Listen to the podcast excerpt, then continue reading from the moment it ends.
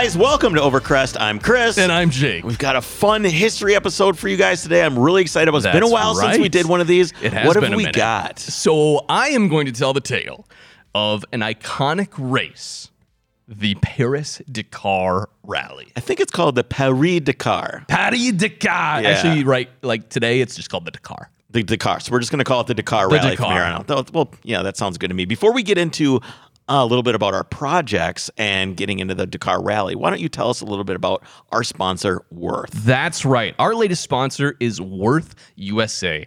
Worth is a family owned global company that's been oper- in operation since 1945. They offer high quality, professional grade shop supplies and tools with industry leading customer service. They've also just launched their world class hand tool line to the US market. These are German made tools with a lifetime warranty. They're It's- it- high quality. This is the good stuff. When you go Yes, into a is. shop and you see the, the Worth stuff on the chemicals, this is this is the good stuff. Exactly. So head over to worthusa.com to check out all of their products. All right. So you have been doing a little bit of buying and selling with wheels lately. What have you got going Little on? wheeling and dealing Yeah, with the what's wheels. going on? Did you get it? Yeah, Wheeling, wheeling and dealing? It's not good. no? All right. So I sold my 1552 wheels. And those were the Magnus Walker. those are the Magnus Walker 003 or 001 Outlaw, whatever it is. Okay, so those that are I had gone. on the 911. And what did you get? I ordered new wheels. Are you going to tell us yet, or are you going to keep it a secret? You're keeping Stay it a secret. tuned. You, okay. You will know before they go on the car. Okay, that sounds good. Are they? I, I just won't even guess. 'cause I don't. I don't, I don't want to ruin your surprise. But All right. uh, so we've been working on your truck more though, too, right? That's What's- right. So my dad and I, my dad has been doing the majority of the continued rust repair. I went over there and worked on a whole bunch of stuff. But Yeah, he sent you a video while we were Yeah. doing some other stuff earlier about like a plug welding thing that he yeah, made. exactly. You got to fabricate your own tools sometimes to get in there. So I also had some take-home homework. I like to call it. We took the driver's door off and put it in my pickup, and I took that home. To Whoa, whoa, whoa, whoa, whoa, whoa! You cannot refer to your Hummer as a pickup. It is a pickup. No, your Chevy truck is a pickup. Your Hummer is just a truck. they're both pickups. barely a truck. It barely has enough cylinders to be a truck. Four cylinders, no. It's a pickup. Five cylinders, maybe. It's not a pickup. It's a pickup. No, it's a truck. But your What do you pickup, call a truck with a bed? A pickup. No, because if you no, your your old truck is a, considered a pickup. Sure. Colloquially, Why? it's a pickup. But Why? your new truck, it's just What's because the it does distinction? time. Okay, so, So th- a new Chevy uh, uh, Colorado isn't a pickup. too big. They're too big to A just be Colorado is the smaller one. too big. It's not. It's bigger than your truck. What do you mean? It's a It's the same thing. No, it's they're physically beefier and Colorado bigger. is the exact same How- what- chassis. What, year was your truck made in? 2009. Okay, so it's now 10 years old. Are we talking about the new Chevy Colorado? Because it is huge. I didn't think it's that much bigger. It's Even for a some- Silverado. For some How about a reason, Silverado is for, that a pickup? So for some reason, when I think pickup, I think of like a small Ford Ranger or an old truck, or I just don't see like new trucks as being pickup trucks. I just it seems like an old term that just isn't used anymore That's today. your perception. All right, so what else? What do you got going on? with Uh, that yeah, so I took home the door and there was a little rust spot down there, so cleaning up all that and got to leave the patina. So I'm planning on leaving the patina, but like making everything solid. If Okay. that makes sense. Yeah, There's yeah. a distinction, and it's kind of a fine line between like, ooh, how far far do I go and everything else. Yep. And then you got to kind of try to make So what's it the still story look- with this door? The door is it was hit in the driver's side side. Okay. So the fender was replaced at one point, the front fender, I believe. And that's why it's rusty. Yep. And then also the door, it was like kinked a little bit, so they bondoed it up. So some of the bondo was flaking off, and I was like, that looks bad. That's Yeah. not patina, that's just bad body work. Yeah. And also there was rust in the bottom of the door. So surface rust and the old patina is what I'm going for, but you got to make it look solid. You got to Right. make it solid. So Right. working on that, and then I'll, do you? Oh, do you have a spot weld remover? Because I know you're going to be doing a lot of spot I, weld removing. I did a lot of research and bought like the nicest spot welder because I've they're like out, they're like mini mini hole saws. they are, and I've I've drilled out enough spot welds with regular drill bits to know that that is an absolute nightmare. Yeah. It is the worst thing. You you start with like a small bit and then you go up to a You gotta big keep, bit. They're But- big. You got to go up to a big bit. The spot weld bits have like a pilot bit in the middle that Right. helps hold the bit in the right place. Right. And if you use a little bit of cutting oil, that really helps too. Have you done that yet? Where No, I haven't used little- it. My dad had used it and told me it was like, oh man, I'm It glad I a ordered little, these. Takes a little bit longer if you use the cutting oil, but your expensive bits will last a little out. bit- Yeah. last a little Okay. bit So I was going to tell you if you didn't have those, you Yep. should invest. Also, I have a lot of spot welds to drill out. There's I know so you many. do. Also purchased some new drop spindles. What's a drop spindle? All right, so your front suspension, the steering spindle, right? Mm-hmm. Where the A arms connect, and then the, your Yes. your uh, uh, wheel bearing goes on the spindle. Okay. Yes. So a drop spindle just takes that existing spindle and it basically brings the spindle up. In this case, two and a half inches. Okay. So without doing any suspension lowering, you already get two and a half. Do you have to run more. bigger wheels because of this? No. Uh, so here's the thing, though. You can get these are all drum fronts, right? And you can get a drum front spindle because it's different taper on the spindles. But when they're in there, you're like, why wouldn't you just do the brake upgrade? The disc brake upgrade, Right. Because you can just take it off of a slightly newer Chevy truck. Like, you all go to the junkyard and it all just bolts up. So I got drop spindles, two and a half inch drop spindles, and then we're going to be getting takeoff parts for actual disc brakes up front as well. hopefully not take off from anywhere in Minnesota because they're going to be awful. I would go on like car-part.com and find some. I just it's just so you don't have to buy brand new, you know. yeah, I'm just saying, go find a find stuff that's not from here. That's just go on car part, set your zip code as Georgia or something, and get the brake calipers from so there. that's what's involved in the drop spindles. And so the question then is how low do you want to go? Because so that gives you two and a half inches right away. And the Wow, that's conservative as so the the least amount of drop I'm gonna do is seven and a half in the rear and five and a half in the front. that's significant. That's a lot of drop. How or much? I could run a cheap airbag set and get lower. I know. That's why I was thinking. Why wouldn't you do air ride on something like this? You will, but you still want to have that two and a half inch drop in the spindles so you can fully tuck. right. So then you don't have to have the bags doing so much work. It- that and it's just the way the geometry works, you still need that. Right. get them in Otherwise, it's not going to turn right. It's, Right. it- okay.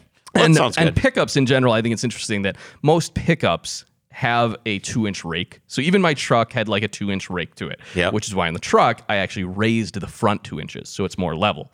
And then in the have you ever referred to your truck, your Hummer, as a pickup ever? yeah, I have actually. Okay. I just did.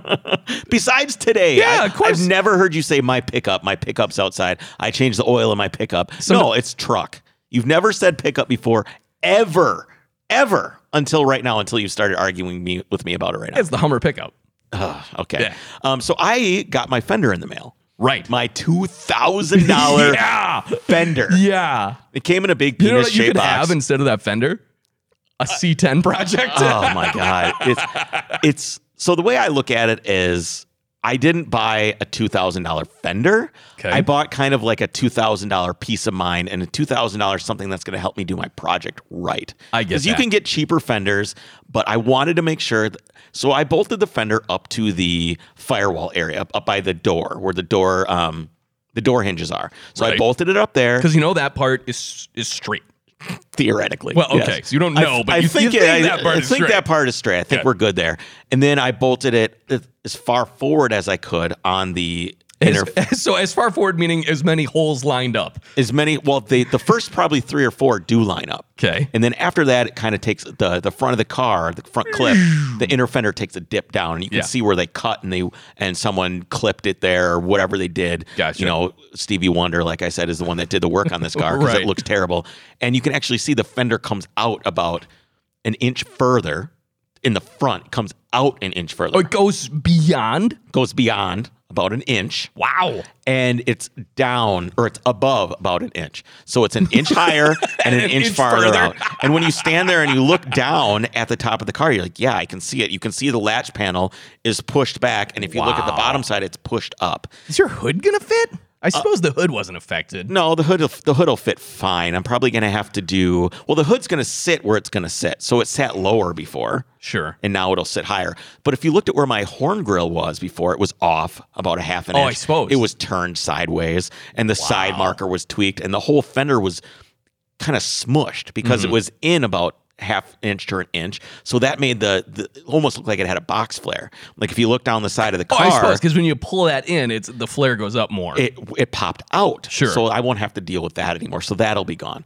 But I'm super nervous because I have people that know what they're doing go, oh boy, your car is screwed or your car is effed or that's a lot of work. Are you going to be able to do this? And I'm like, oh man, I really hope so. And then I kind of explain my plan, which is to cut the bad part out, which is Right. half of that inner fender all the way around to the other side to where the latch panel is on the other inner fender. All of that's going to be gone. Plus the front pan is going to be gone. You will not have a front of your car. I will not have a front of my car at all. But I do have the jig, which will allow me to put the front pan in the right place. So you do the pan, The pan will be in the right place. and then you'll do the inner fender based on the outer fender. I'll I'll do the based on the outer fender and the pan. So Yep. I've got two sort of Two reference, reference points. points. That makes sense. And my thought is, is it cannot be worse than it is. Or Whatever worse I than do, my car.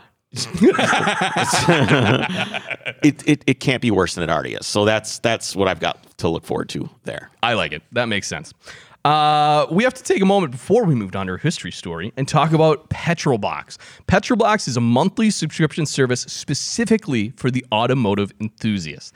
Each month, they carefully select items including tools, detailing supplies, apparel, garage gear, stickers, publications, you name it. They put it together and they send it right to your doorstep. There are actually two different levels of subscription to choose from. The Petrolbox Basic costs less than 20 bucks a month, while the Petrolbox Premium gets you more of the gear for $39.95 a month. Check them out at mypetrolbox.com. That's M Y P E T R O L B O X.com. And use the code OVERCREST if you like at checkout to get $6 off your first month.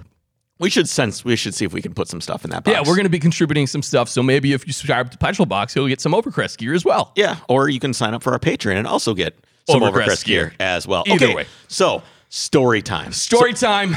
So my knowledge of the the Dakar Rally is very limited. Mine I mean, was too. I see pictures. I think maybe I know, but something tells me there's a lot more to it. If you took the time to put together an episode based around this, I'm going to guess There's there's, a a, lot more. story. All right, let's hear it. All right. So, Chris, before we dig into it, we have to mention that there seems to be a phenomenon happening in the Porsche world. And we've mentioned this before and has even been spilling out into other automotive circles. I'm referring, of course, to safari cars. That's right. Right? And they're becoming pretty trendy. Right, It's something it's trend. It's it's a, it's definite trend. Now I feel mm-hmm. like I could almost take my car anywhere that I would want to take it and not have to make it a safari car. I see what you mean. but if you're going to be Capable going on like a Dakar or something like that, my car would not make it like ten feet. Right. So you actually first saw this with Leh Keen's Safari 911s. Right. And I've, dri- are, I've driven them. They're Yeah. great. They're a lot of fun. So they're basically lifted sports cars with big tires, huge suspension, inspired by rally cars of the era.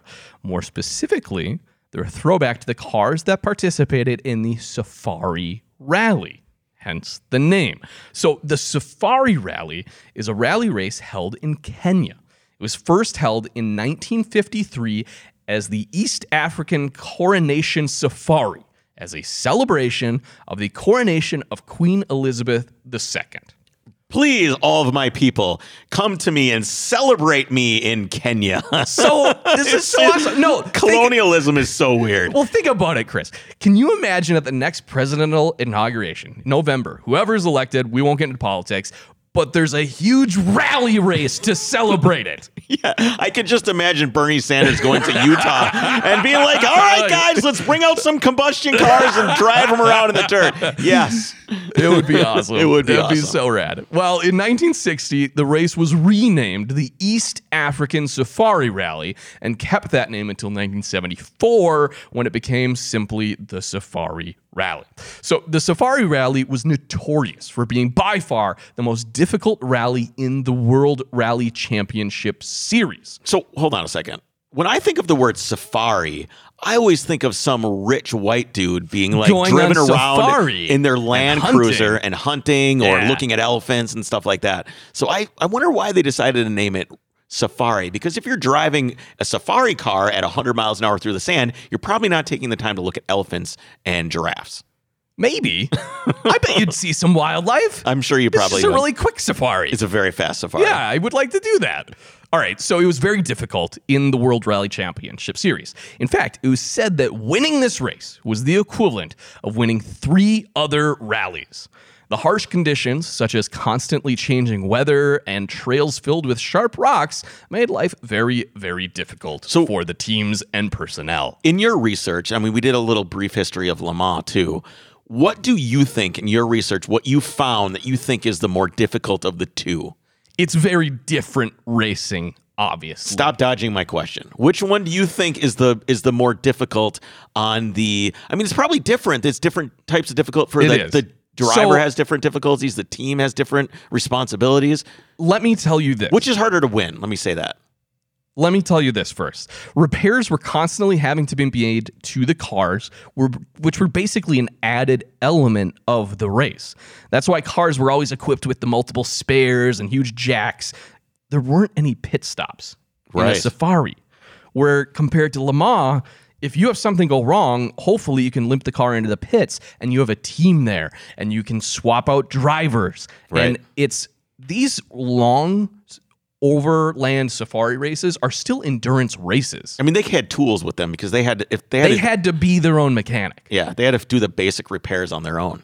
Right. So in that mind, this is harder. Sure.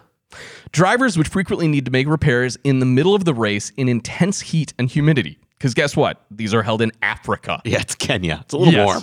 Fun fact the Safari Rally is set to make a return to the World Rally Championship in 2020 after a 17 year hiatus. We're gonna have to get somebody on to tell us about that. That's that will gonna be, kind of cool. But let's not get ahead of ourselves, Chris. The Safari Rally was truly a spectacle in the 1960s. So much so that one man wanted to harness all that enthusiasm and replicate it with his own race. okay. Enter Jean Claude Bertrand. I thought you were gonna say Jean Claude Van Damme. I'm like, oh, this is a, just, What? Way out of left field. No, Jean Claude Bertrand. Bertrand's spirit of racing can be summed up in the following quote I found him say. Quote, you have to help each other. If you don't, you won't make it. so that was the original spirit, plain and simple, of Bertrand's cross country rally aspirations. Jean Claude was a man possessed by giving competitors a run for their money. It was all about providing that once in a lifetime experience to the racers. So he kind of has a different mindset as a race organizer. He's he's not about, you know, like let's make a really fair and interesting rally for all the spectators. He's like, if you enter my race, this is going to be a freaking once in a lifetime experience. Yeah. It, It's going to be intense. it's gonna suck, but it'll be great. yes. He had previously organized the Bandama Rally, a WRC race that was part of the World Rally Championship. And here's my favorite fact about this guy and the races he subsequently organized. One year, he made the Bandama Rally so difficult that no one finished. No one finished his race. hey guys, climb over this mountain. There's there's actually a lava flow at mile seven. You're gonna have to build a bridge. Oh my goodness. So there was no politics with Bertrand. It was all or nothing, and he was not one to cut down or reduce the racing stages. So I'm sure at times people were like, hey man, this is way too hard. No one's finishing. He's like, I don't care. Do your best. he said, if you could not make it, tough luck. See you next year. Did he race in the race as well? I don't think so. No, he just was. He was like he some just wanted masochist who's just like the "Yeah." puppeteer of like, ah, I want to see that guy sweat. yes, exactly. So, inspired by the popularity and the spectacle of the safari race, Bertrand then dreamt of something. when are the sorry? When are these races happening with Bertrand? What is what? period? 1960. So this is sixty. What kind of 60s cars do we know? What kind of cars were out there doing this? Ah, it's a lot of French stuff because Okay. are French guys. So Citroens Yeah, and yeah, yeah. stuff like that. Okay. Renaults. Yep. Uh, so he had No done all wonder they didn't make it. yeah, good point. the Citroen CV5 or the whatever it is, the buckboard car. All right, so Bertrand's nuts, and he had done a couple rallies, but he was inspired by the Safari race, which was actually kind of like a legit race, which was celebrating the Queen, apparently. Yeah. Did So- she go? Was she there? Like, and he's like, I want that. so Bertrand dreamt of something much, much bigger. He seeked to Nobody's- not only nobody's finishing these races, so we make need. it bigger. he seeked to not only put another rally race on the map, but to completely outdo any other race around the globe. Not only would his harebrained race be better than the safari, it would be bigger. It would span not only multiple countries, but multiple continents, Chris. Sounds good to me. A race starting in Africa. This guy wants ending- other people to feel pain. No, he's a masochist. I don't even understand it. Absolutely. So, a race starting in Africa and ending in Europe. This epic rally would stretch from Abidjan, which is a city of uh, Côte d'Ivoire on the west coast of Africa, and it would go all the way up to Nice, France. The Abidjan Nice Rally, as it was aptly named, had its first running on the 25th of December, 1975. This transcontinental race took participants straight through the Ténéré Desert. Now, I had to look this up. The Ténéré Desert is actually part of the Sahara Desert and occupies 150,000 square miles. Wow. Okay. It's massive. So the race stages themselves were also massive. One stage from Abidjan to Niamey totaled nearly 1,100 miles. Okay. So when we think of regular rally stages, we You're think like, of "Uh, it'll take like three minutes through the forest, right? yeah. Well, it's usually longer than that, but it's like seven to ten miles or Yes. something like that. Or that would be a long stage. That would be a long stage. You're right. This is 1,100 miles, which took competitors as long as 31 hours for one stage. And they're, again, they're not pit stopping. They're stopping, whatever. Like, it's just go through the desert. With a lot of water, so you don't die. Yeah, you'd have to. So the race didn't follow the standard rally format either. On a traditional rally race, competitors are started one by one with their times recorded. The starts are then staggered so that they are racing against the clock, not head to head. Bertrand's race was different. the stages had mass starts where we know what- racers on. started out on the line in the middle of the desert side by side. Do we know what Bertrand did for a living? Do we know this? What he did? Like, was he I- just like a philanthropist, or he was a crazy guy. I don't know. uh, no, I don't guy? know. He's okay, a madman. This guy lived in a castle. Probably got messed up in the head in World War II. Is my guess. There's probably something yeah. bad happened in World War II. What kind of car do you think he drove? He's, I bet he drove a probably Bugatti. very- yeah. Yeah, he probably oh. drove a Bugatti, like a front, like an older Bugatti. I bet. Oh, like a 1930s, Yeah, 40s yeah, like some boat was- tail thing. definitely French. You know, he's Yeah. probably a very no. proud. He didn't live in a castle. He lived in a chateau. Oh, it's definitely a chateau. Yeah, she had a chateau, Yes. Chateau Bertrand. it would be. the driveway is like six stages, six, six stages to get up to the Yeah, you driveway. have to go over a mountain and through so a the guy, guy delivers him the milk. By the time it gets there, all the milk It's is spoiled. spoiled. Yeah. oh man. So another stage of the rally was over 1,600 miles. Only four competitors completed that grueling marathon stage. So, Chris, as you can imagine, the type of competitors that would partake in such a race were a rare breed. They were people that were brave, adventurous, and probably a little crazy themselves yeah, for sure. people like Thierry Sabine. Thierry Sabine was born on July 13th, 1949, in the French town of Neuilly-sur-Seine. Growing up in France, If you said that to anybody in France, they wouldn't have any idea. What, no, no, no, no. Well, excuse me, sir. Where? this is for entertainment value only, not for accuracy. that should be the disclaimer at the beginning of every one of my stories. You know what's funny is that if we were in France and like an emergency happened, Yeah. no one would ever be able to get there. You'd be like, "Oh, it's it's over here, it's here." Sorry, sir. Where? Someone was murdered. Where? Someone's bleeding out. Where? And you're still. They can't find it. This I would person still dies. keep the accent too, though. Yeah, sacre bleu is Neuilly-sur-Seine, monsieur. It's bleeding out. I had one guy tell me my accent was pretty spot on. yeah, right. I forget what episode it wasn't it was. anyway. That was French. That's for sure. Probably not. So, growing up in France, this Thierry guy, his occupation was listed as a wrangler, which, as I learned, is exactly what you think it is. Someone who wrangles something. Thierry was a professional horse handler, basically. Yeah. Well, if you look at Wrangler jeans, the little logo is the little the little noose, the little loop. Yeah. loop. In addition, he appeared to also be a fan of motorcycles, which I found fitting.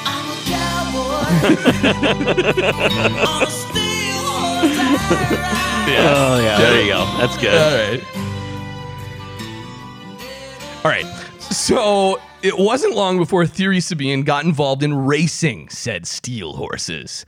As it turned out, he had a knack for racing these motorcycles, especially in the desert. No, there. That's hardcore, man. That After hearing of the first running of the insane Abidjan Nice rally, Thierry entered himself and his motorcycle the very next year. He's like, yes, this is This my is made kind for of me." race for sure.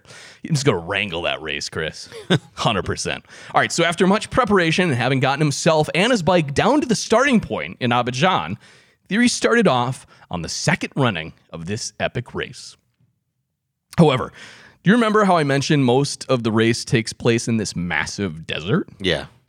Well, at one point, after the competitors had spread out throughout the course, because remember, they're all starting literally in a line and just head to head, Just go. go. But when each course or each stage is like 1,100 miles, you tend to get spread out. Yeah. I mean, is this is it point A to point B? Was there no directions? Was there no was there There's wasn't like supposed a to be there a- wasn't like a flag stuck in the ground. flagman. No, Okay. no. So you kind of just like, well, I know I need to go like northwest until I hit it I- something. See, I really like that because it, you know, if that was me, pl- I would like to plan that with my route plan where I was going to go. I would Right. get out a map. I'd be like a topographical map. Oh, this looks like pr- this is pretty good. I'd get out Google Satellite View, which you're not doing in 1974. No, certainly not. But I would be all over planning a route through that. That would be fun. I, I don't know if you got to know the route ahead of time though. You know oh, what I mean? Man. That's You may not have known the hard. route. That's hardcore. All right, so after the race starts, it's over a long time, and at one point, all the competitors had spread out throughout the course, which is basically a massive desert. Right. And Thierry broke down. Even more bad news arose when he realized he had lost his compass. Oh, Somewhere in the earlier stage. Like, you're not going to go back in the desert and find your compass. So he ventured out into the vastness of the desert on foot, hoping to stumble across another racer and be rescued, right? He's figuring, I got to find someone else. They're, they're gonna, I'm to see someone. We're in the middle of a race, right? Yeah. In this massive desert. Well, okay. But I'm just imagining the vulture sound and the vulture oh, circling. Oh, I don't even know if there was a vulture And the sun there. just, They're like, so beating. far out. So his water supply also soon ran dry because you're figuring I'm only needing enough to ride to the next stage, however long that is.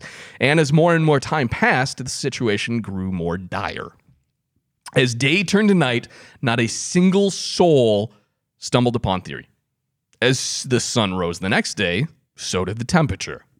He wandered the desert, finding small stones with condensation from the night before on them, and he sucked on the stones, pulling out any tiny amount of moisture, starving off thirst. Another night and day came and went, without shelter, without water, with nothing but sand for hundreds of miles, literally. As Thierry was nearing death, he felt a, he heard a faint sound in the distance. Whoom, whoom, whoom, whoom, whoom. As it grew louder, he saw the helicopter crest over a massive sand dune. After three days and three nights in the desert, Thierry was rescued when the race organizer, Jean Michel Seen, who had set out by hel- helicopter to find him. Now, Chris, imagine going through such a harrowing experience. Imagine being thousands of miles from home, alone, dying of thirst in the middle of the desert. Under the baking sun, you're probably sunburnt. You're just Your lips are cracked. I can't imagine and- it. You you might feel regret. You might like I would probably curse my own naivety for starting out on such a dangerous race, right? You'd be like, "What was I thinking?" You might feel helpless. You might feel anger towards the desert, like this this is terrible and never want to come back. Or you might be Thierry and feel super excited. Thierry Sabine wanted to share the immensity of that desert. He thought his experience in there changed him, and this desert was so beautiful and inspiring that he wanted to share it. Well, when all this. the water shrinks out of your brain and you start to hallucinate, I'm sure there's all kinds of things that seem beautiful at that time. Thierry Sabine wanted to share the immensity of that desert with as many other riders as he could. Rather than simply returning to the Abidjan Nice rally or maybe helping to promote it, no, no, no. He wanted to improve it. He wanted to make it bigger, better, and more challenging. It was more lethal. Oh my goodness! So he As would if go having on. his tongue swell up in his mouth wasn't enough. Yeah. So the I didn't include it here, but I found in a later reading that uh, the Jean Michel whatever guy that uh, had actually organized the race, and he was the crazy guy. Hold on, let me find his name so I can get this right. So you remember John Claude was the guy that actually organized the race. Yep. So when he heard about this story and he met Thierry Sabine, he basically said, "You were dead in the desert, and you basically got a second life." Yeah. so he kind of like felt inspired along with him. So he wanted to share this and he wanted to improve the race and he wanted to make it more challenging. He would go on to create the most challenging, dangerous, and legendary motorsport event on the planet the Paris to Dakar Rally. And as it turns out, Thierry was not only a really good rider, although aside from breaking down, he was also a really talented race organizer. eh, organizer. In only one year's time, on Boxing Day 1978, 182 competitors were lined up in Paris to set out on the first Dakar rally. The journey would cover 10,000 kilometers. The route was set to cross six countries France, Algeria, Niger, Mali, Upper Volta, and Senegal. More than 3,000 kilometers of that route were set as specials, off road sections that crossed dunes, mud, camel grass, rock, and seas of sand dunes. Anytime you're passing through multiple biomes, Yes. that's when you know it's pretty serious. It's pretty serious. Now, it's worth noting that although the first Dakar rally began in 1978, it ended on January 14th, 1979, and is thus known as the 1979 Dakar Rally. Okay, so the first Dakar Rally didn't have separate vehicle classes either. Instead, cars, trucks, and motorcycles all competed together. Of the 182 competitors to enter the first race, 90 of them were riding on motorcycle. Which seems a little crazy. well, it's especially considering we think of motorcycles that would do this today versus motorcycles that are doing this back then. Back, I mean, I mean, we're not talking high tech here. No. So, in case you are interested, the most popular bike was by far the Yamaha 500 XT. And in fact, including the 38 Yamaha 500 XTs in the race, was the French Yamaha factory team. Yamaha wasn't the only manufacturer to recognize the supposed promotional potential of this crazy new race. Honda wanted to showcase its new trail bike and offered entrants of the first Dakar rally a discount if they purchased the Honda XL250S and rode it. They didn't just give them one; they still made them buy it at a discount. Correct. hey, you want to go risk your life and possibly die in the desert? Here, We'll give you a discount. We'll give you a discount. Here's a punch card for all the. Right. So that part's kind of crappy, but the deal also included complimentary factory support. There you go. That's key. That's With- the key. Hold on. This is what you get. You get a DC 3 airplane, an eight man support team that included four engineers and two Unimogs to carry tents and gear. But you still need to buy the bike. I know. Is this like a litmus test or I something? I don't you- understand it. we just want to make sure you're serious, so Are you, got to at least buy right, the now bike. you get the jet and everything else. All right, so 29 Honda XLS motorcycles participated in the 1979 Dakar Rally, and 15 actually crossed the finish line in Senegal. So pretty good. Even before the first running of the Dakar, however, criticism over the amount of money being spent by factory teams began. It seemed not everyone was impressed with Honda's heavy support team of aircraft, engineers, and Unimogs, or with Yamaha's Piper Aztec flying support, Unimog, and Range Rovers. So even that Yamaha French team were like, all right, we're going to have a support plane. Yep. We're going to have several Unimogs, several Range Rovers with the carry parts and everything else. At least one journalist noted that, quote, what was to be a human adventure turned into a race where money and showing off are highlighted. On Boxing Day, 1978. What is Boxing Day, Chris? Is that the 26th? I don't. Re- I keep hearing about Boxing Day. I've heard of it, but I don't know what it is. I think it's the 26th. The day after Christmas is Boxing Day. Okay. Something like that. Uh, anyways, on Boxing Day, 1978, at 9.15 a.m., Paris Deputy Mayor, Monsieur Diaz. Boxing Day was a traditional day off for servants and the day when they received a Christmas box from their master.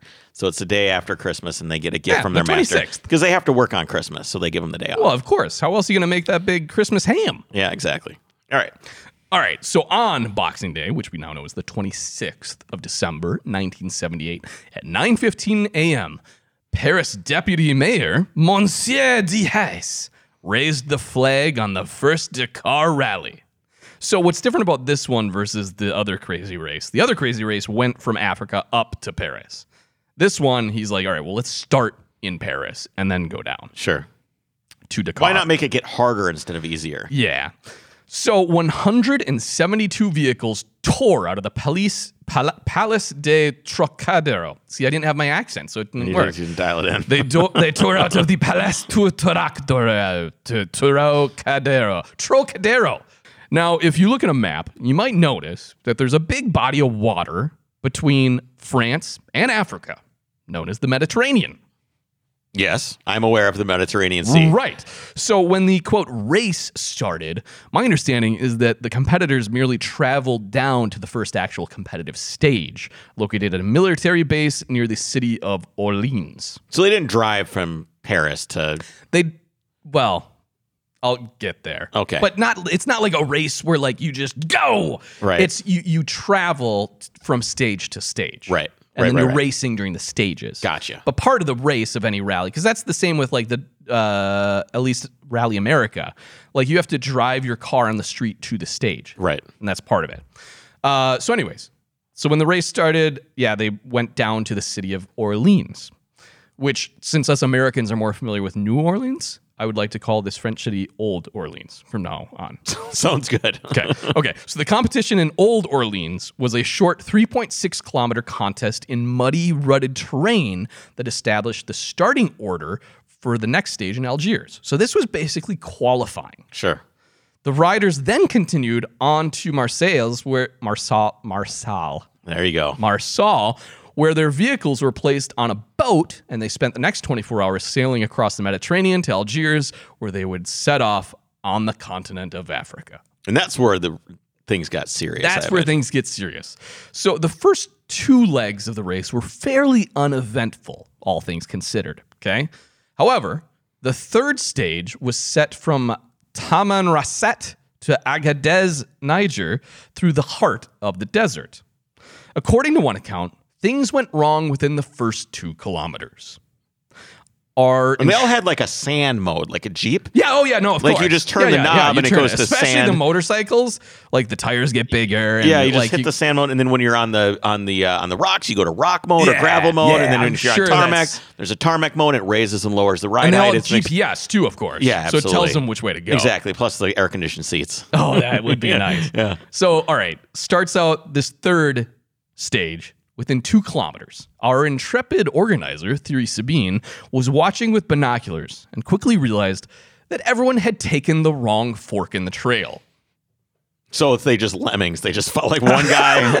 yes. Okay. So here's what actually happened. It's believed that the journalists who had departed in advance. So they're it's I'm picturing you. You're like, all right, I gotta get set up down the track with my camera yep. and get my shot. And Yep. you're either like in your car or whatever, your your Land Cruiser probably. Sure, And so you go with that. All right, we're okay. So the, the race is gonna go here. So I go over here and I'm gonna set up. Looking at a map, I'm gonna get right up on this hilltop. Yeah, yeah, perfect. I've seen your process. Yeah. All right. So the journalists who had departed in advance of the riders took the wrong route. After that, the first group of riders simply followed them down the wrong path. they saw the tr- the tracks. and yeah. just- oh, go this way.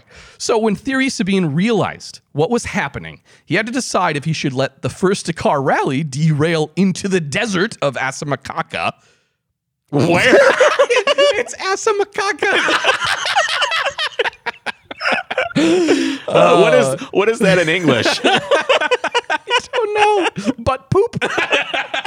I think it's butt poop, desert butt poop. Uh, so yeah, basically the rally was going to derail into the ass poop. de-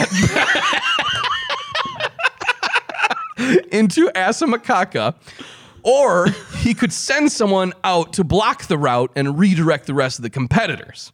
Now, from what we know of this Thierry guy, I'm surprised he didn't let the competitors drift aimlessly through the desert in the wrong direction. So they can hallucinate. To quote, experience the desert like he had. yeah, you too can swallow your tongue and see the Virgin Yeah. Mary on the third night. No, but instead he chose to send someone out to redirect this pack of riders. Now here's the question.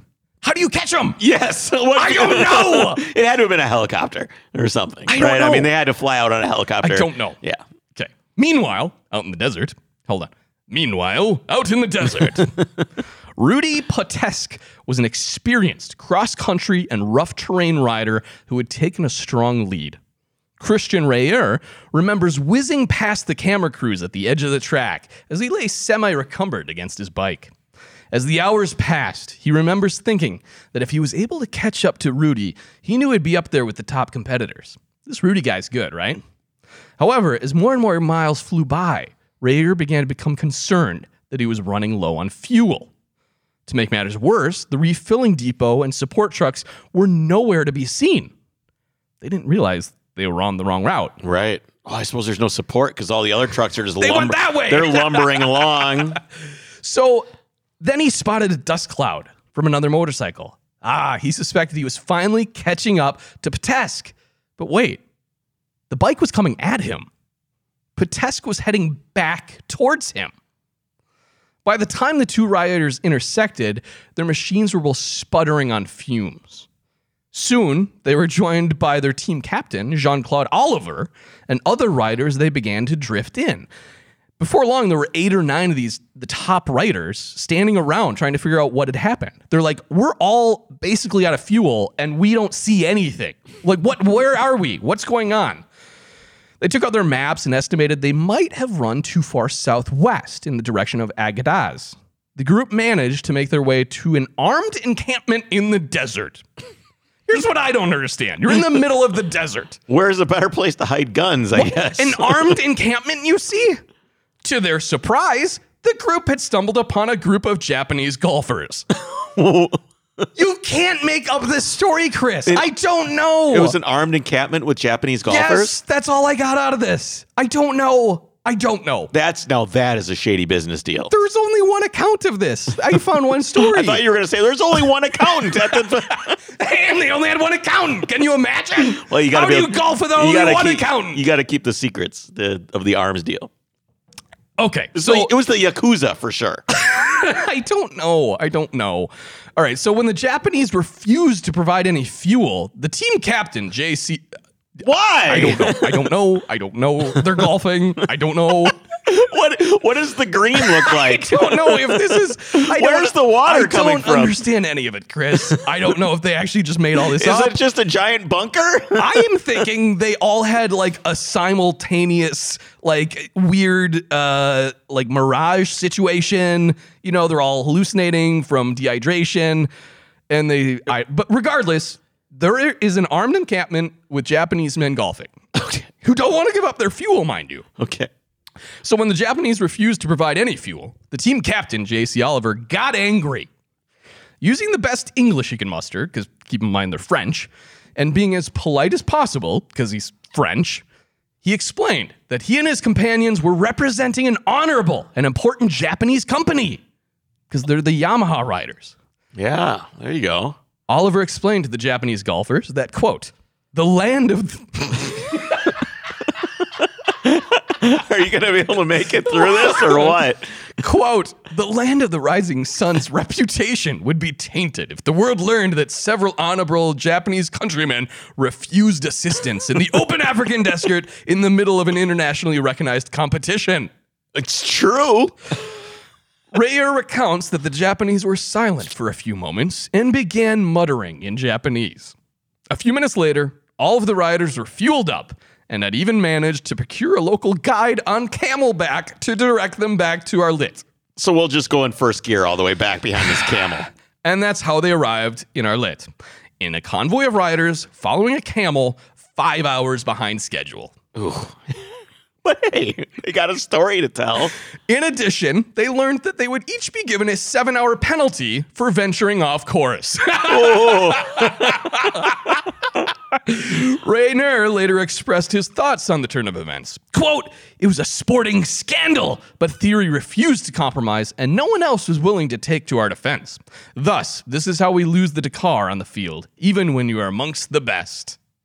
It kind, you kind of feel for him a little bit, You right? do. You know, it's, it's just such a weird story. I don't understand it. if only they would have ran into someone that would just give them the gas, that probably would have solved the entire problem. Well, it's a good thing they found the Japanese armed golfers in the first place.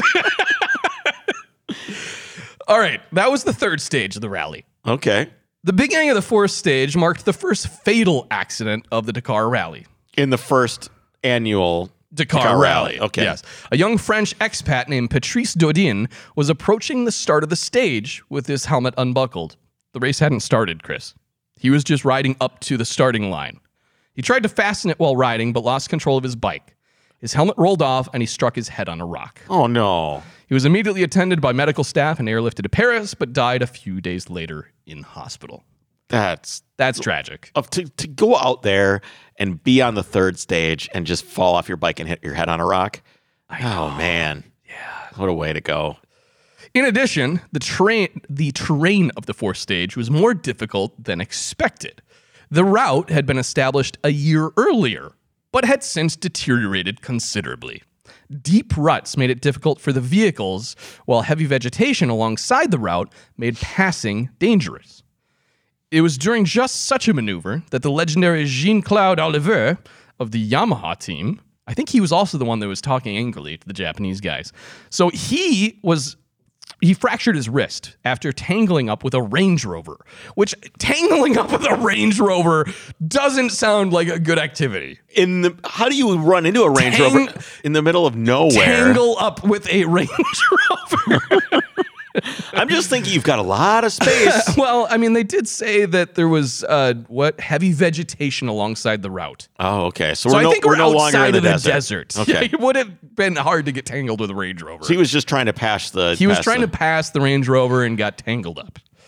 Oliver rode on to win the stage, but had to withdraw from the race because of the injury, which sucks.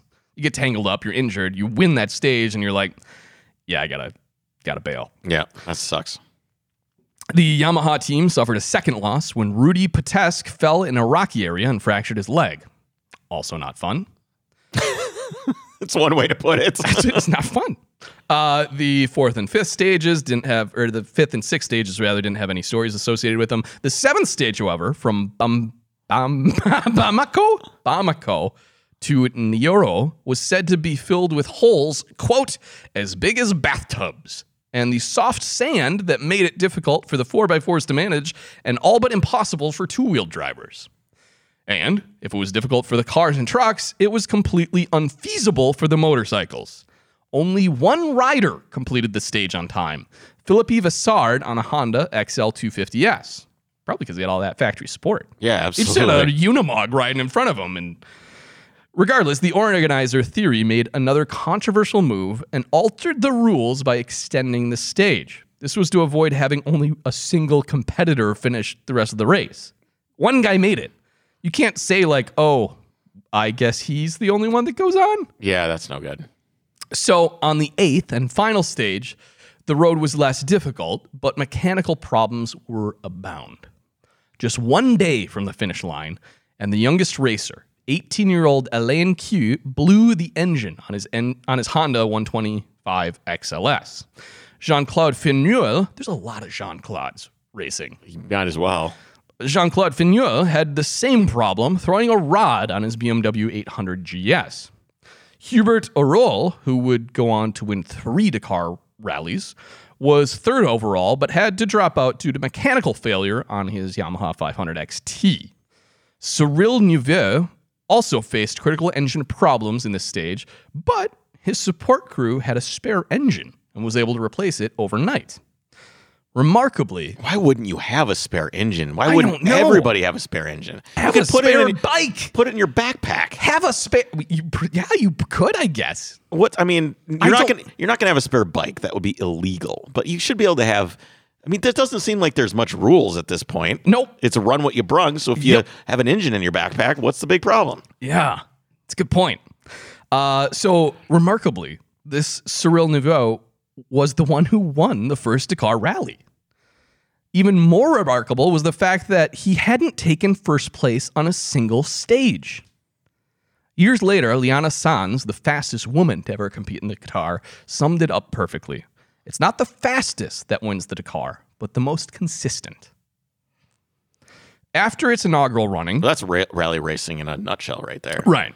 After its inaugural running, the Dakar rapidly grew in popularity, with 216 vehicles taking the start in 1980, which is the next year, and 291 in 1981. Cyril Neveu won the event for a second time in 1980. They should just line anybody that wants to go do this. They should just line them all up have them whip their nuts out, and then they just take a caliper and they just like, all right, 13 centimeters. You're probably going to win this race. or you have Because that's what testicular this is. cancer. That's what this is. This is a huge ball measuring contest, right? This race, you have to have some serious cojones to get out there and, Yeah. and Asakaka and, right. and put it on the line. Oh my goodness. So yeah, Cyril Neveu won the event for a second time in 1980. Hubert Ariel or Oriel taking honors in 1981 on a BMW. And by this stage, the rally had already begun to attract the participation of famous names from elsewhere in motorsport, such as the legendary Jacky Ickx. Ickx won the car class in 1983 and having a close working relationship with Porsche Motorsport convinced Porsche to enter the Dakar the following year in 1984. Now, that has nothing to do with the story, but I just found that interesting because you know Porsche has been in the Dakar rally. Yep. It was basically Ickx who said, guys, you should get in on this. Well, the car is honestly perfect for it. It is. Oil, oil cooled. You Yep. know, very little systems running the car. It's, Right. It's Simple. yeah. Fast forward to 2001, which was the last time that the rally used the familiar Paris Dakar route. Instead, starting in Algiers in 2002. The 2006 event actually started in Lisbon, Spain. Then, in the first time since its inception, the 2008 Dakar rally was canceled altogether due to security concerns after Al Qaeda's direct threats against the event. This is, after all, going through the Middle East. Yeah, I suppose. Osama bin Laden literally said, I will kill anyone who runs the race. Oh, that's nice. Yeah, So- that's what a guy. What Yeah. a what a guy.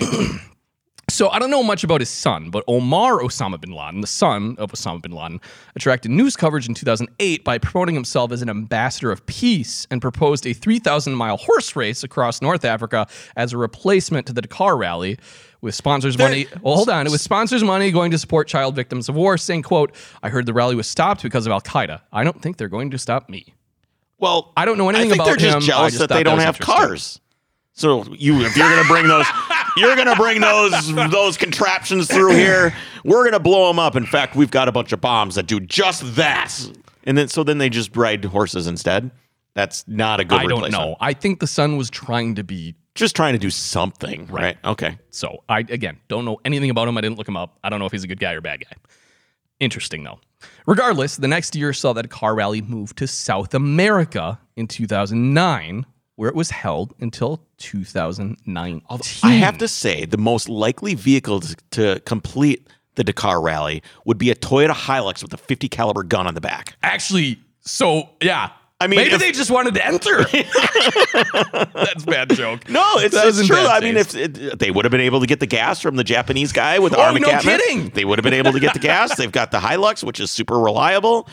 No problem. Get. out- I mean, if anybody's in their way, they're not going to get uh, tangled up with a Land Rover. I mean, that's not very sportsmanlike though to just shoot your competitors. Eh, that's just kind of their Style. their mo, I guess. yeah. All right. So the Dakar Rally moved to South America in 2009, where it stayed until 2019.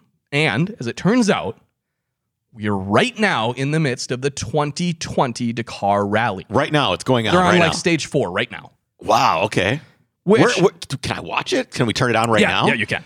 Oh, It's might- online. All right, we're gonna have to do that Yeah. after the podcast is over. So here.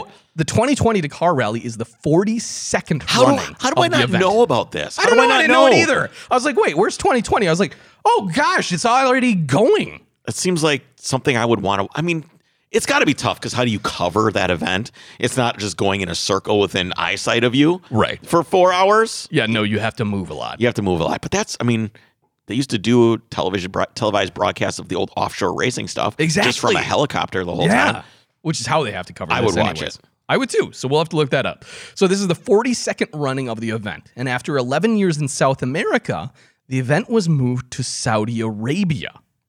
So organizers admitted that there was a hesitation before the decision to hold the event in a country which had been under fire for human rights abuses and its recent involvement in the war in Yemen. So there's some politics there. But the contract to host the event in Saudi Arabia has been signed for the next five years, although it's rumored that it might actually be for the next 10.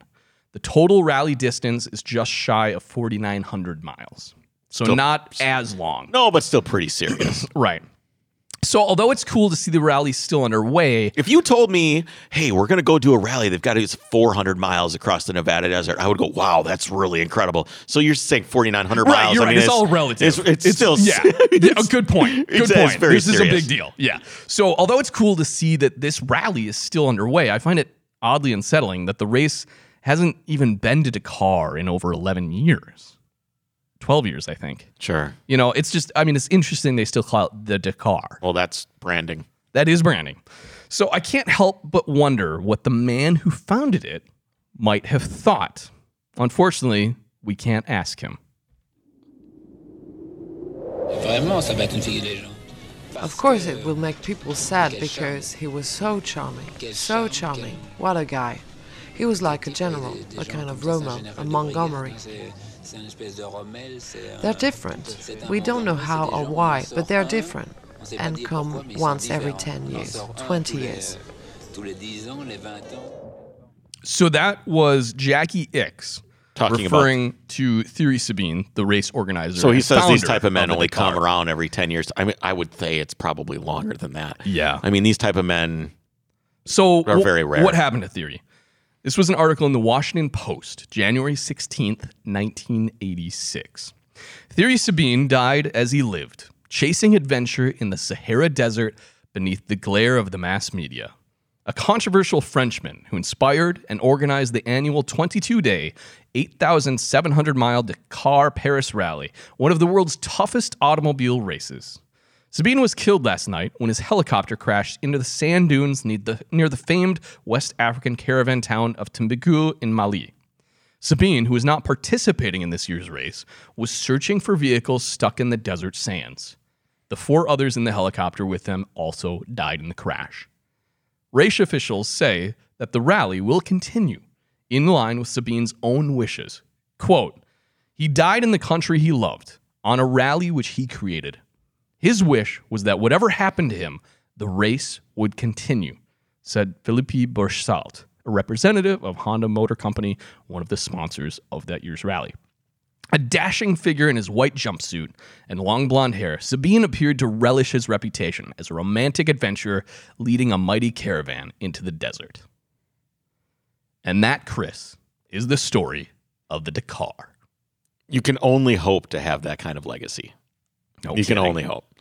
Well, we'll leave it on that note. Um, that was great. Thank you. It sounds like uh, something we need to go turn on, find on the TV immediately. Right. So we're gonna end the podcast now and go see what we can find out about uh, the rally that's going on right now.